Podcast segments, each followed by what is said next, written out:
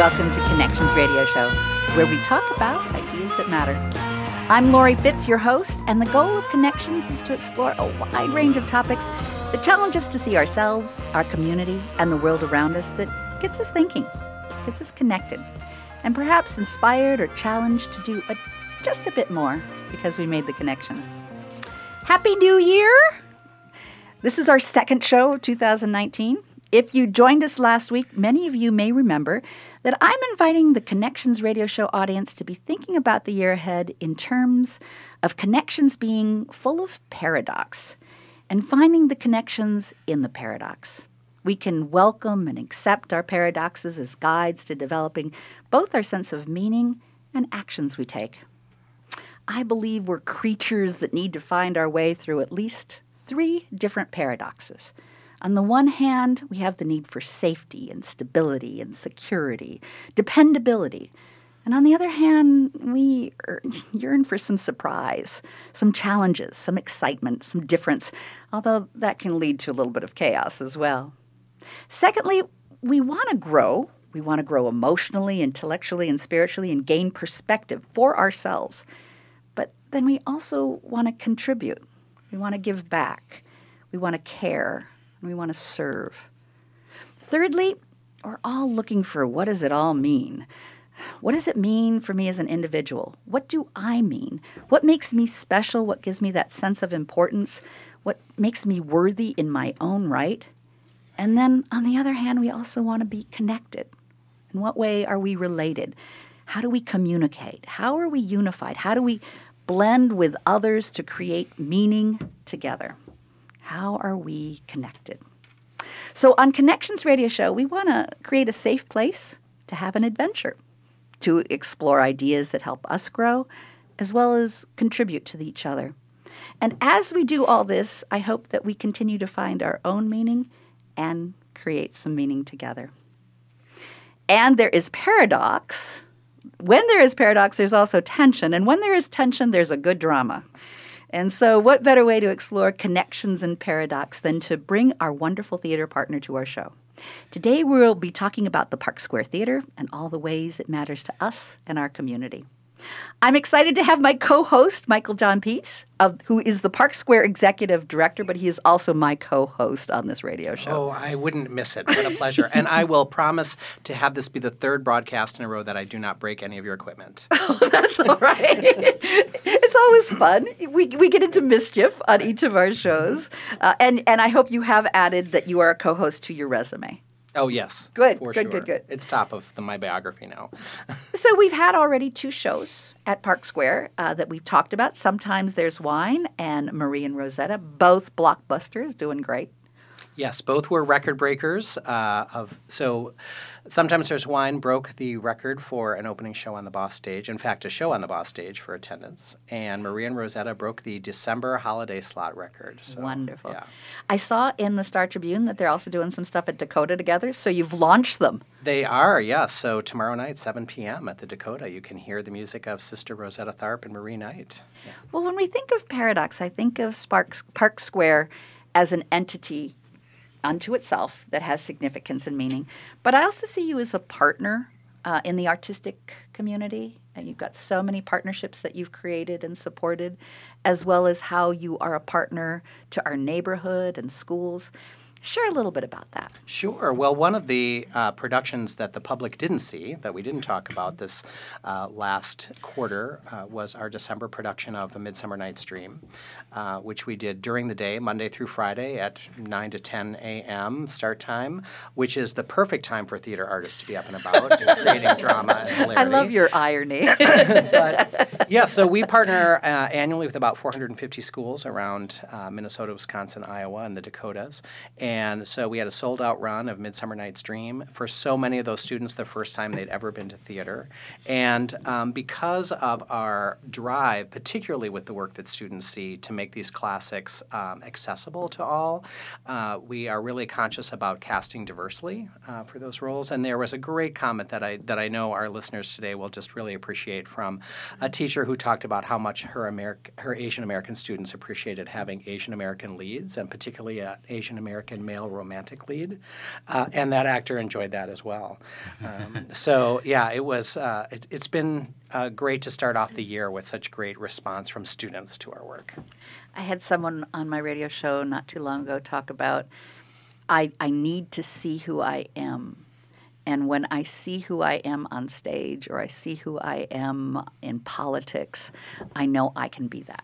Mm-hmm. And I think that the diversity that you bring to the stage inspires people to see who they are. Oh, and thank you. And we're sure going to see much more of that. So I should, as your co-host, give a shout out to one of our listeners that we know by name, our resident lighting designer, Mike Kittle. Good morning, Mike. Mike, I am glad you are a longtime listener. Yes, indeed. Well, we've got a whole crew of artists with us today. Introduce them to us. All right. Well, to my left, for those of you watching on Facebook Live, is Kirby Bennett, the founder and artistic director of Girl Friday Productions. Good morning. And she has also performed for our student audience in the Diary of Anne Frank for years, right? Yes. So you know what it is to be up early to do art. It's an exciting challenge. It's in a great charged atmosphere, though. It's really wonderful. Yes. Experience. And next to her with the bronze coffee travel mug is our associate artistic director, Laura Loeffler. Hi. And then, finally, the shiny new toy I've been talking about for the last two shows, our new artistic director, Flordelino Lagundino. Hello. So good to be here. Welcome, Flordelino. Thank you very much. I know that you start out a lot of shows with helping us with Flordelino's name. You get everyone to be able to pronounce it correctly. Yes. And I love that little cheer. I think we're going to do it again at the board meeting on Monday night because there were a couple of board members making their pre-show announcements during Maria Rosetta who were picking a different syllable. Yes. Not to include it. So. Or a couple of consonants here and there, too, as well. It's fine. It's totally fine.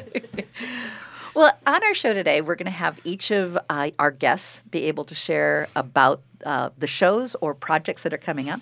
Flordelino, I know that in the next segment you'll be sharing about the Artistic Fellowship. Yes.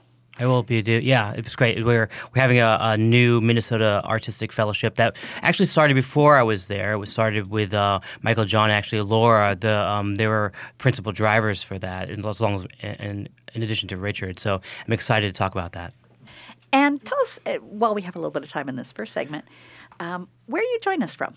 I am coming from Brooklyn, New York. That was the last place I was there. It was like 3 years, and then from by way of like Providence and Washington D.C. and Alaska and all these different places, so it's exciting to be here in one place for a little while. I'm familiar with all of those artistic communities except for Alaska. Uh-huh. Tell us how you're seeing our Twin Cities.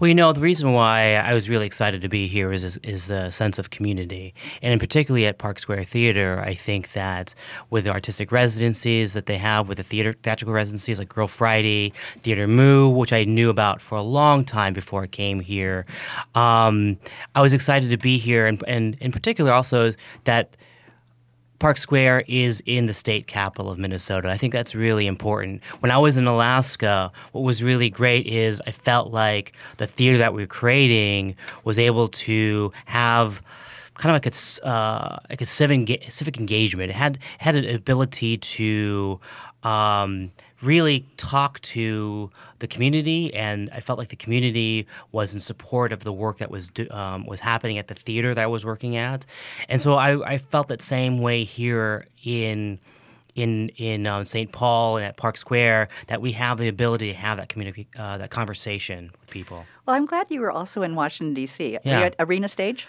I've been a fellow there. I've worked there, too. I've worked all over in Washington, D.C. Shakespeare Theater. Oh, sure. Yeah. Sure. Mm-hmm. Folgers. Yeah. I have worked at Folger Theater, yes. Yeah. Great place. And I think that being in a capital does impact.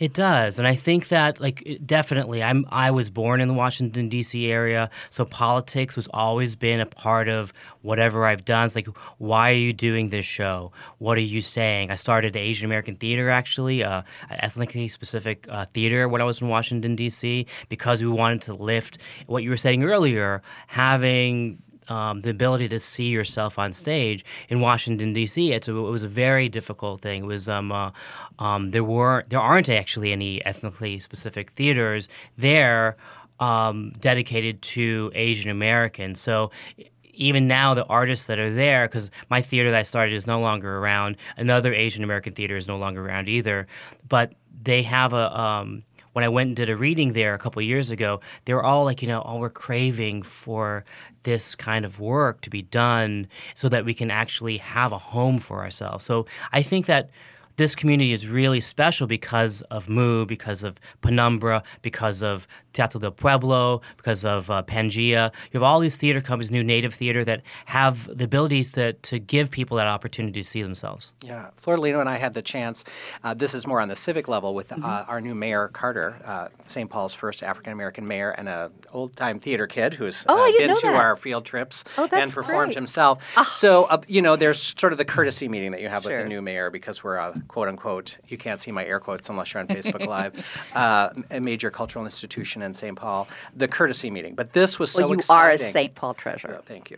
But this was so exciting because Mayor Carter was sharing, what he wants to do to meet his goals as mayor for the city is really to make sure the community see themselves and see each other. Because he said, we don't have a public safety problem, for example. The sense is, I'm safe, but I may need to be safe from people I don't know. Right.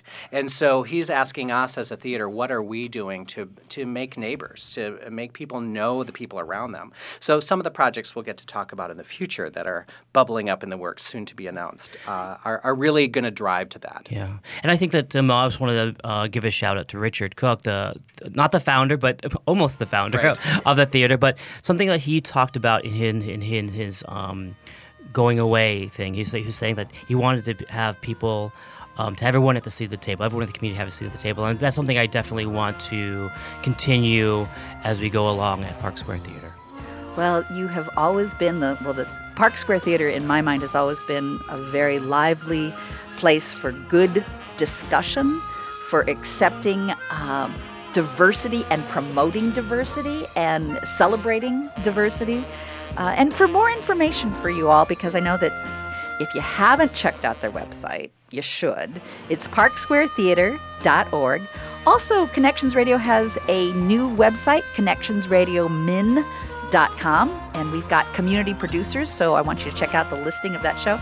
And if you're on Facebook, check out Connections Radio Show and give us a like. We'd love to have you continue to join the conversation about Connections. We'll be right back after just a few commercials that keep our show going. Have a good day. Hi, I'm Rose McGee, founder of Sweet Potato Comfort Pies. I invite you to celebrate Dr. Martin Luther King Jr.'s 90th birthday and our Sweet Potato Comfort Pies 5th annual holiday of service. We'll experience the deep roots of African American culture and its time-tested practice for fostering healing and constructive action. In the South, where Dr. King led his groundbreaking work for civil rights, sweet potato pie has always been the sacred dessert of black culture.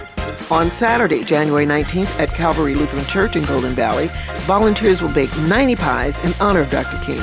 Then on Sunday, January 20th at Brookview Community Center in Golden Valley, community members will share their own stories to promote racial solidarity and healing, and together will determine who to recognize with a pie for comfort or courage. So to bake, register, or donate, please email us at sweetpotatocomfortpies@gmail.com. Together, we'll keep our eyes on the pies. Hi, this is Ken Hageland, host of the Minnesota Hospice and Healthcare Show, your source for elder care and caregiver solutions, inviting you to listen to our live call-in show airing on Saturdays from noon to 1. Each week, we provide answers to important questions regarding elder care and caregiver issues to help you and your loved ones plan for the future and enjoy your best quality of life. Please join us this Saturday from noon to 1 for the Minnesota Hospice and Healthcare Show and learn more about us at minnesotahospice.com. Dear John, I'm leaving. Uncontrolled high blood pressure is serious, and I can quit whenever I want. Why can't we get back to when you checked on me? I don't want to leave, but remember, when I quit, you quit. Sincerely, your heart. Listen to your heart. Don't let it quit on you. High blood pressure can lead to a stroke, heart attack, or death. Get yours to a healthy range today. Find out how at heart.org/blood pressure. A message from the American Heart Association, the American Stroke Association, and the Ad Council. This is Chad, owner of AM950. I've been telling you about my friends at Snap Construction, who are arguably the most well-reviewed exterior construction company in the metro. Don't just take my word for it. Take a look at all their reviews online. Winter is the most cost-effective time of the year to complete your construction project. The majority of Minnesotans choose to have their work completed on their home in the summer when they should be enjoying the weather. As a result, the demand for labor in the summer is much higher. The most cost-effective way to improve or restore your home is in the winter due to the lower demand. Right now, Snap Construction is offering an additional 30% off of labor to the AM950 listeners on your next construction project between now and the end of February. Call 612-333-SNAP and mention AM950 for an additional 30% off. As always, Snap Construction stands by their work with a lifetime craftsmanship warranty. Don't wait to get a free estimate by calling 612-333-SNAP or find them online at snapconstruction.com. Financing options available. Welcome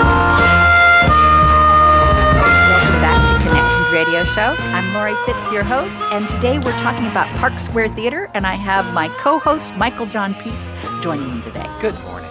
Good morning, and Michael John is also the executive director of the Park Square Theater. And if you wonder what an executive director does, one of the things is to hear fantastic ideas that are going to move us forward and go try to find the money for them. You know, it takes a special passion and love of the arts to make the case, and you do it well. Well, thank you so much. Right? It's important, and I think the projects that you're working on right now for the fellowships are very important. Yes. Tell us a little bit about that. Sure. Well, Laura Loeffler, who's actually with us this morning in studio, our associate artistic director, is the one who came up with the fellowship idea. So where did that come from? Yeah, I think it was sort of a combination of a lot of the experience I had in my own career, a combination of working as an artistic administrator at the Playwright Center with their fellowship program that they do through the McKnight Foundation and the Jerome Foundation. And then in my own artistic career, being an early career director and trying to work in this town, in this place. And there is a lack of opportunity for early career directors to have access to the larger houses. Of course, the Guthrie, the Children's Theater, some of the real big guys in town have assistants from time to time, but a lot of them are come in nationally. Sure. So it's not necessarily the Minnesota artists who benefit from those all the time. Not our homegrown. Yeah. And, you know, a lot of times it's like, sure, come assist. We have no money. So, you know. Right. And expensive downtown parking. Yeah. Please come. And hours that may conflict with where you work. Right. Yeah, that's okay. Exactly. Come sit here for free 40 hours a week. Sure. Go ahead. So sort of thinking about those two things in tandem, I started thinking about, well, all those playwrights who were helped by the fellowship programs of the Playwright Center, and what might it be like to have a similar fellowship, but that could help young directors, early career directors. And so that was the original thing I sort of came to talk to Richard and Michael John about, and then Michael John was like, well, what about the designers? Right. Well, it's always this yes and, right? Because I was, as executive director, getting really frustrated by the frustration on the artistic front of, we want to diversify who's at the table, but the, in air quotes again, there is no one, right, who's ready to work with us. It's like, well, then we have to make them ready. We have to go out and find them before they're ready. Yeah, exactly. So we shopped this idea around, Laura and I did, and we were able to get $114,000 in funding from between the bulk of it from the Minnesota State Arts Board Art Access Program. Wonderful. From your legacy dollars, from your additional sales tax percentage in Minnesota. Thank you. Thank you, voters, and thank you, buyers. Yeah. And $27,000 from the St. Paul Cultural Star, which is also another extra 0.5% you pay in St. Paul of sales tax. So again, all well worth it. It's great to buy online, but when you buy in St. Paul, your dollars contribute to the arts. So this was great when we got this news right as Flordelino was on board, who again really when his early days as an artist benefited so much from fellowships. Yes. And I think, when Laura's saying, like, early career, I think it's also, for this town, I think it's mid-career as well, because I think there are people that have been directing in different places that it would actually benefit from another fellowship opportunity. So I feel like because there's not a lot of opportunities to assist and do these kinds of things, people, like, you know, maybe even a costume designer is directing, or an actor is starting to direct, or a director is starting to a costume design or something like that, you know. But they've been working in theater, but they haven't really kind of thought about the different steps that they need to do in order to be a full artist in that discipline. A career path can be very challenging to understand in the arts. Exactly. And when you can have a place to guide you and support you in those critical decisions and the experience that you need is amazing. Yeah. So like something I'm really interested in, like in the artists that we have coming forward is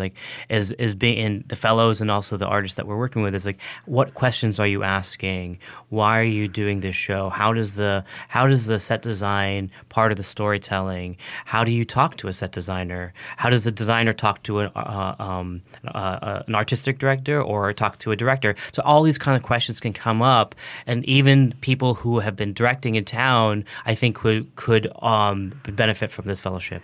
Right. So tell me, who's the ideal candidate, and can a person who is working in a day job be able to take this opportunity as well? I think so. Yeah, the way that we're structured sort of in terms of the actors that we work with. We work with both union and non-union actors, and especially those non-union folk often have some other sort of a day job. So for the most part, rehearsals typically are evening and then longer days on the weekends. So yes, we are able to accommodate people who have some other stuff they need to do as well. Yeah. And how many fellowship programs are there? Is there, one director or more than one director fellowship? There are 4 directors and 4 designers. Wow. And the designers can be in any discipline in design. Right. Mm-hmm. So we're, anyone and all are welcome to apply, but we're really hoping that underrepresented voices, the women, LGBTQ, people of color, indigenous folks say, oh, this is the opportunity for me. Versus a lot of really high-profile fellowships that are associated with Ivy League schools or where you already have to have been in the pipeline somewhere. You can be completely outside of a theater development pipeline, but with a point of view and some skills and something to show us. But it really is meant for both either early career or early in this part of the art form, right? Yeah. And I think that also – well, yeah, go ahead. Yeah. No. And applications open online on Monday, January 14th. I will post it on Facebook as well. And there is a stipend. It's $4,000 for the year, so it at least will cover your parking and some time. So it is and based on sort of gigging fees around town, that's, we've heard, we can get by with that. So you'll work on at least 2 projects. I think one of the other things that it does is it gives the opportunity to get to know us. So to be able to sit in the room together and to discuss, and a lot of things in theater depend on relationships. And so it's an opportunity part of the thing is I'm saying about mid-career is like you may have been directing, but I don't know you.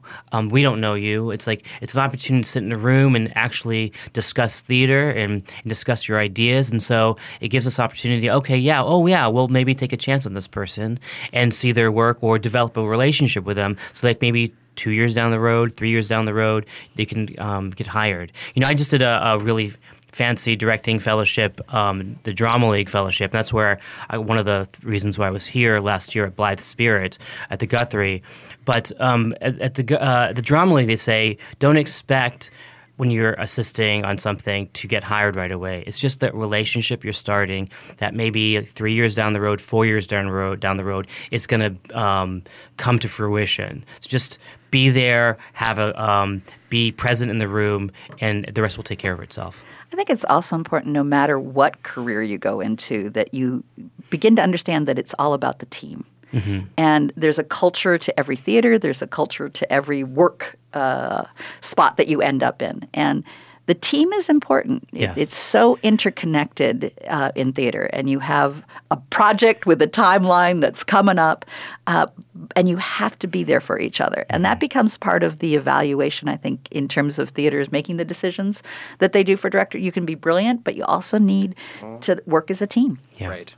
And I think that's one of the exciting things about the way that this program is built is that it's not simply working on one show, but it's being around for the entire year, multiple projects. And we're hoping that those 8 folks, the 4 designers and the 4 directors, form a cohort where they can support each other and have that sort of team. Yeah, and they'll get to know each other. I mean, there's a lot of these things, like from different people that go to graduate school, right? They have all these different designers, and they become a team together. So this is an opportunity for directors just to not even just to work here, but to work with the other designers that are there, and then maybe start working with the other people that are on our staffs as well. Class of 2019. Exactly. That's right. So we'll be posting it on our Facebook page. You can also go to the parksquaretheater.org. I'm sure it'll be posted there as well. And give us a like if you're on the Facebook page on Connections Radio Show. We'd love to keep the conversation going. We'll be right back after some commercials, and we'll be hearing about two shows coming up at the Park Square Theater. We'll be right back. Building a new home or remodeling a treasured older home can be one of the most exciting and rewarding endeavors of a lifetime. The key to success is to have your priorities and expectations decided upfront, and that your building partners all share your goals and vision. Steve Northway, founder of Construction Advocates, takes the mystery out of the process of building or remodeling and helps ensure a rewarding process for all involved. For more information or to set up an interview with Steve, go to constructionadvocates.com. That's constructionadvocates.com. Located just north of 50th and France, the Great Wall Restaurant has provided a delicious taste of authentic Chinese cuisine since 1981. Specializing in Szechuan and Peking dishes, they offer one of the most extensive menus in the Twin Cities. Favorites include hot and sour soup, pan-fried dumplings, and mushu pork with homemade Chinese pancakes. Stop by their Edina location or call for takeout at 952-927-4439. See the full menu at greatwallrestaurant.us. I'm Peter Rackliff from the Eastside Freedom Library, and I'd like to tell you about an historic place on Payne Avenue, Brunson's Pub. Experience history and passion through the delicious menu, reflecting the Eastside's diversity. The choices are limitless: salads, sandwiches, burgers, and shareable plates. Visit Brunson's Pub at 956 Payne Avenue and grab a discounted gift card when you mention that you're an AM950 listener or a supporter of the Eastside Freedom Library. Be sure to check out brunsonspub.com. I'm Connie Burek, co-host of Awakened Living Infusion radio show. Join Michelle Kitzmiller and I as we focus on all aspects of health, wellness, spirituality, and growth from a mind, body, spirit, emotion perspective. On the Awakened Living radio show, we will discuss stress, self-care, fear, happiness, beliefs, communication, joy, pain, trauma, and more. Join us for the Awakened Living Infusion radio show Saturdays at 10 a.m. Let us share with you ways to infuse vitality into life. Tom Hartman here, telling you that solar energy isn't just for environmentalists. Switching to all-energy solar is actually perfect for reducing your carbon footprint while also saving money on your monthly electric bill. The fact that solar panels cause no earth-harming emissions while it's producing energy is a bonus. Who in the world could object to that? But they can also help you save money month after month for decades. And they do it with a clean footprint. So go green and start saving money today by visiting allenergysolar.com. Connections Radio Show is all about tapping into our hardwired hunger to connect. We examine meaningful connections to ourselves, our community, and the world around us. By opening the door to innovative insights by a wide variety of interesting guests, we'll make the connections to something bigger than ourselves. Join me, Laurie Fitz, your host of Connections Radio Show, and together we'll make the connections. Saturday mornings at 9 a.m. on AM 950, the progressive voice of Minnesota. With your AM 950 weather, I'm Hunter Haas. Today, increasing clouds with a high around 32. Tonight, mostly cloudy with a low around 22. And Sunday, partly sunny with a high near 33. Even though we're in Minnesota, we're not too cold or cloudy to go solar with All Energy Solar. Minneapolis actually gets as much sun each year as Houston, Texas. Learn what your options are to save on solar and visit allenergysolar.com today.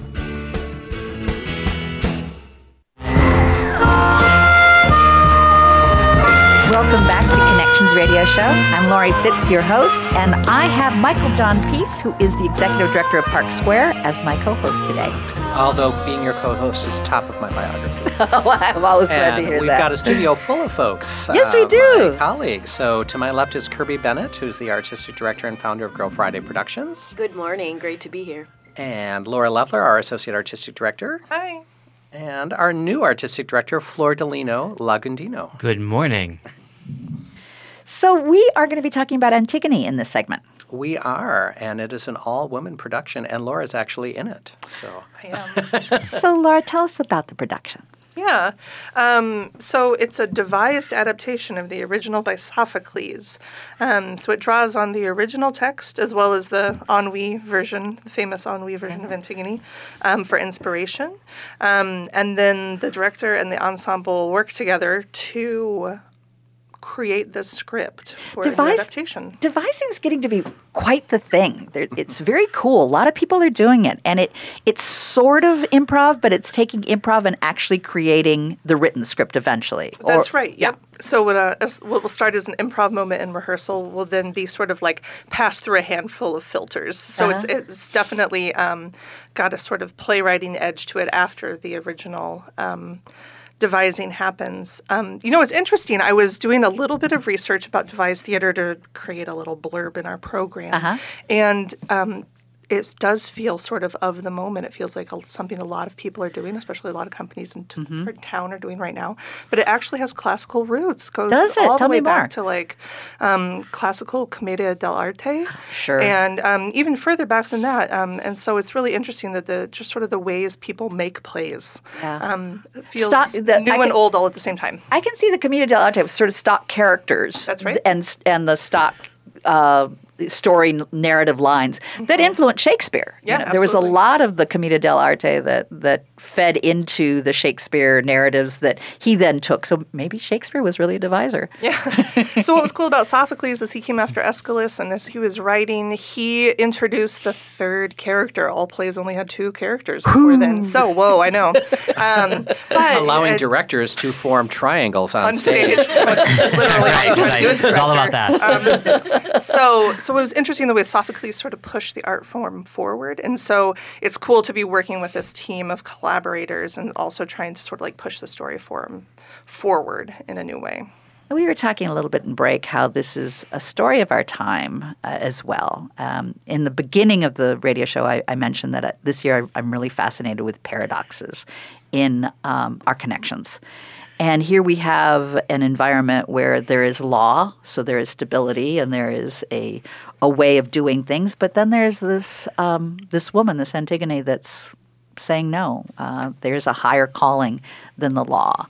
Tell me about that. Yeah, it's a time when we find this moment of the play, it's a time of great turmoil. The people of Thebes have just gotten through a very divisive civil war, and King Creon comes into power, sort of a person who never should have been in charge, who is then thrust into power.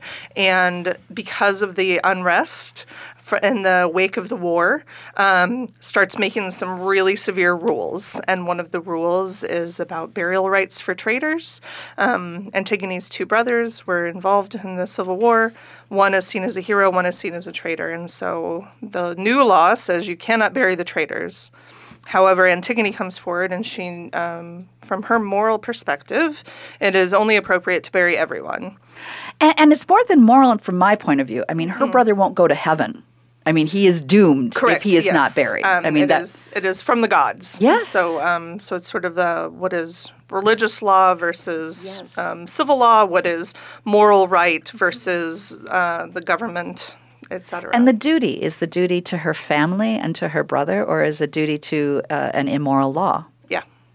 And we are faced with laws that we look at, or incentives that we are looked at, or programs that we are looking at, and speaking truth to power can be difficult. Yeah, I mean, I think now hopefully the government shutdown will be over by the time the show goes into previews on February 1st. But I think going through this sort of like, it's not a war exactly, but this unrest that is happening because of the government shutdown, I think it's something that's on everybody's minds right now. Well, there is a partisan divide. And both see it very differently, and both are blaming each other. Yes, and there is an at war, and there's a humanitarian crisis. What is our moral responsibility to families and children at the border? Yeah, what do we need to do to have that relationship to support what we believe is right, and how are we making it worse, and how are we making it better, and how can we talk about it? Yeah. So what happened from the first production of this to this production by changing the cast to be all women and? Yeah. So the decision was the original production in 2016 had all genders involved in the production, and the choice was made this time to have an all-female and female-identifying cast. And I think that that has to do a lot with the gender politics that are inherent in the story, were inherent in Greek civilization and certainly in theater at that time, that there's a lot of text that is about Antigone cannot, because she is a woman, she is not strong enough because she is a woman, and that there's just heavily gendered language. So the creators, I think, were interested in what sort of gender assumptions can we unturn by having an all-female cast. And, it's interesting. You hear about all-male productions, especially of Shakespeare, commonly. And, that was the way it was originally performed in Greece. All of the artists' audiences would have been male. So it's actually not unusual to have theater that is all a single gender in that way. It is unusual for it to be women instead of men.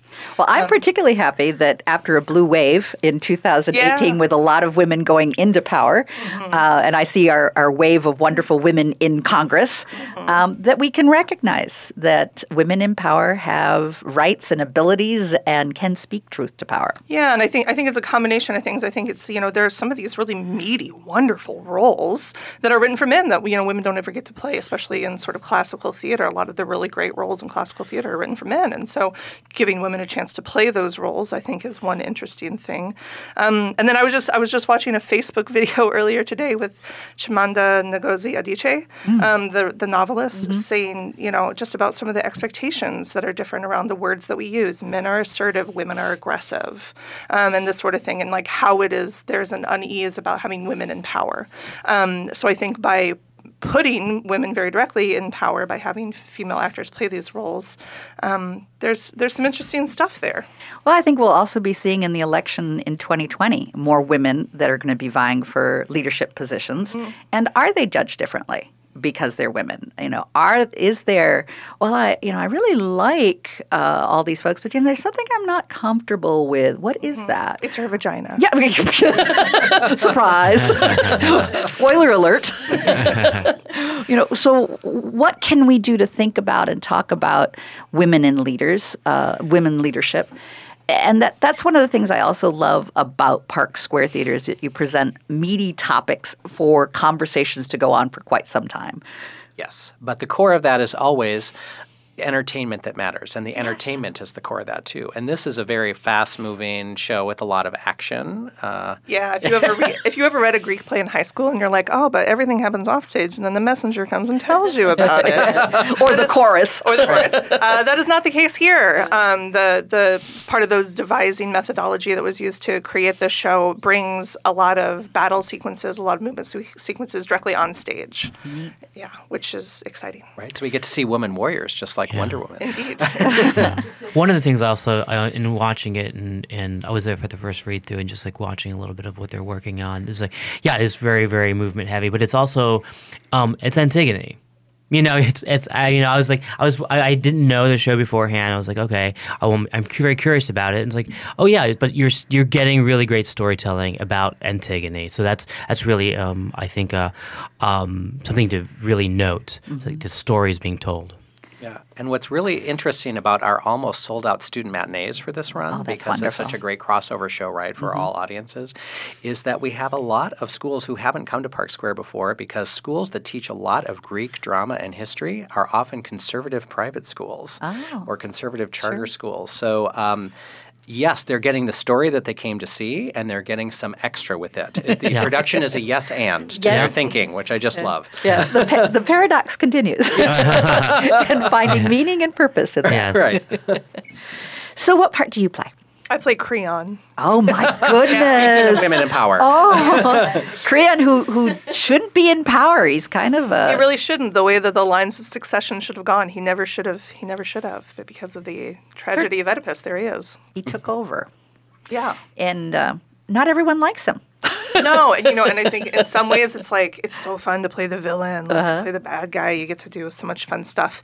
But at the same time, I'm trying to look at the world through his eyes and see, through the character. And, I think that there's a lot that I keep going back to about the fact that they're coming out of this moment of a lot of unrest, and he's trying to figure out how to deal with that and how to calm things down. And although he's a jerk, he does love his family.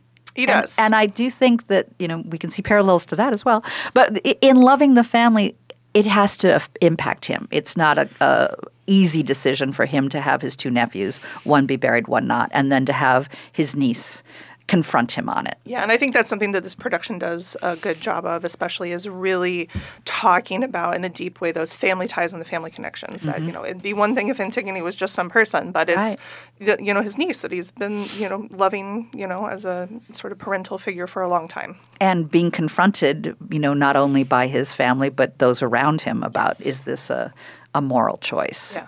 And he's sort of stubborn in seeing it through to the end. Indeed, yeah. I keep talking about him. He sort of has like a Christmas Carol, like a Scrooge moment, the moment when Tiresias the spirit like visits him later and sort of like speaks directly to his conscience. It feels a little bit like the Ghost of Christmas Future to me. So yeah, just quandary. Well, I'm looking forward. I'm coming on February 2nd. Exciting. So I always love seeing the shows, and this is a great way to get ready for it, get to talk to cool people about all the behind the scenes. I feel like I'm backstage and having a chance to talk with you all. Our next segment, we'll be talking about Skin of Our Teeth, the next show coming up as well. So stay tuned. A few short announcements, little commercials to pay for our great show, and we'll be right back.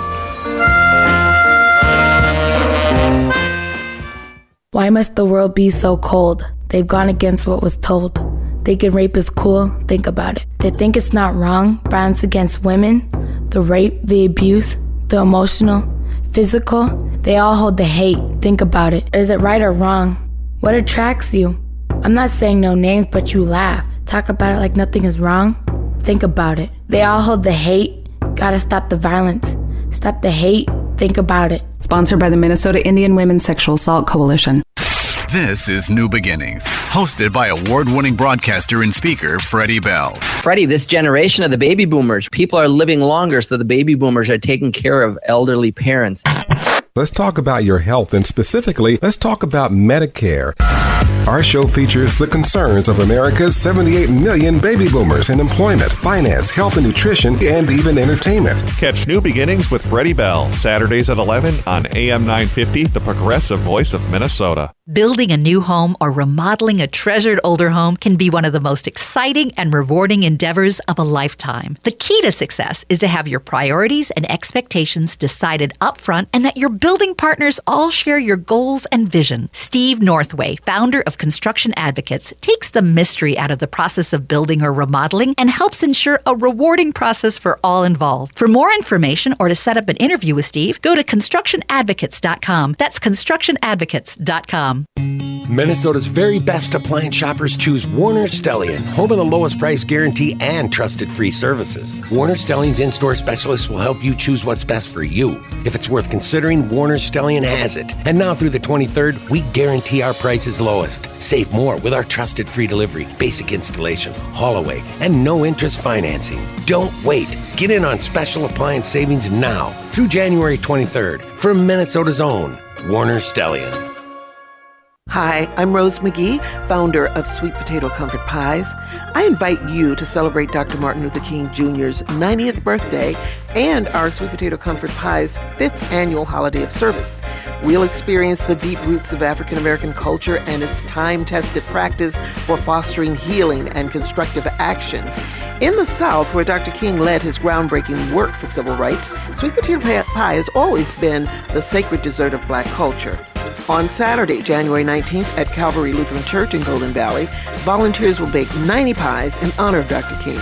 Then on Sunday, January 20th at Brookview Community Center in Golden Valley, community members will share their own stories to promote racial solidarity and healing, and together will determine who to recognize with a pie for comfort or courage. So to bake, register, or donate, please email us at sweetpotatocomfortpies@gmail.com. Together, we'll keep our eyes on the pies.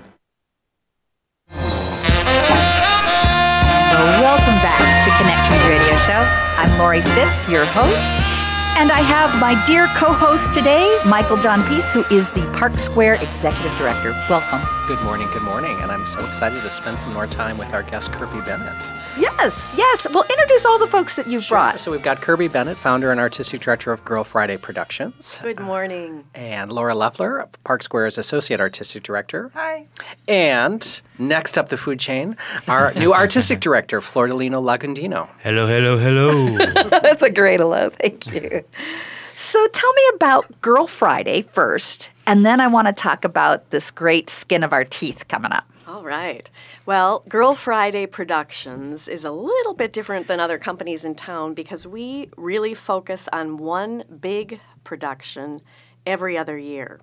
So we kind of put all our eggs in one basket, and especially for a small company, it's a little unusual to do that. And that process sort of developed organically over the early years of our development, but it enables us to do these really big shows with big casts and have really top-notch directors and designers work with us. So we're really thrilled to be partnered with Park Square, and we've been a theater in residence at Park Square for three years now. Yes, so they're the theatrical brigadoon. I like that. We'll have to start singing brigadoon. Yeah. Yes, exactly. Our Girl Friday. Right. Living under February skies this year. Right. Yes. So we talked at the beginning of the show about paradox and how there can be a sense of chaos as well as looking for order. Skin of Our Teeth has always been one of my favorite chaotic plays. Yes, it is. It really looks at the catastrophes of humanity over the eons of time and follows this family, an eternal family, if you will, the Antrobus family, as they persevere through all of the calamities that the human condition is heir to. So it's, ultimately it's a really optimistic tribute to the human spirit, and I was with all of our foibles. Exactly, and another way to describe it is a comedy about the end of the world that keeps repeating itself, rinse and repeat. Well, it's so apropos, I think, for our times. I have never felt so many things coming at me with so many. Every day there's something new, and it's another sort of catastrophe that we have to live through. It seems like every news day is Skin of Our Teeth. I think that's exactly right, and it's a big reason why we selected this title. We're actually circling back to it because we did it 10 years ago. Very different production, much smaller. We did it at the Theater Garage, the now sadly gone Theater Garage, in 2009, sure. Which was a time of great economic crisis. And we'd just been hit with 2008. That was insane. Right. We had the hope of Obama's administration, so the hope was building. But now, 10 years later, we just feel like we are faced with so many additional new challenges, and to my mind, it just feels like we're kind of at a time of moral peril. So I think the play is. But really, the optimism is good. Exactly, yeah. and that's why the play is important, because you see through each of the three acts what this family is facing, and they find a way to persevere, and humanity, in the end, perseveres. So it's ultimately a very positive message. But before they get to the end of the play, they've survived the Ice Age, the Great Flood, family strife, politics, political conventions, and world war. Welcome to our world. Right. So another week in the news. That's right. There's a lot of familiar things in there. And interestingly, in the first act, there are refugees. There are refugees that the Antrobus family has to decide whether they will take in or not. And they do. In the second act, there's great environmental crisis with a flood. And in the third act, we're seeing the aftermath of a great world war that has ripped the society apart. So there's a lot of threads from our current lives in the play. And it was written in 1942.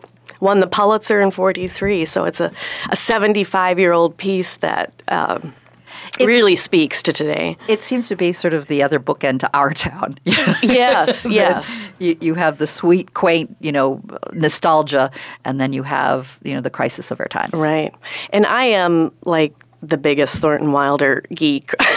And I'm kind of the torchbearer for Thornton Wilder here in the Twin Cities, but we've produced all three of his full-length productions. And a couple of things draw me to that author primarily is it's just his connection with the everyday human, with the cosmic consciousness, just speaks through his work in a really profound way, I think, in all three of those works. So that draws me in. And piggybacking on Laura's comments, too, especially for a writer of that time, in the 30s and 40s, he wrote really strong female characters. So that was another reason that we've just been drawn to his bigger productions for our company. I think it also speaks to that tension of who we are as an individual and who we are in the community. Yes. So what is my significance, and yet how do I also create significance with the community, whether it's that small town or whether it's with chaos that comes right my way. And you see that in the Antrobus family, but Mr. Antrobus is essentially the president of the mammals.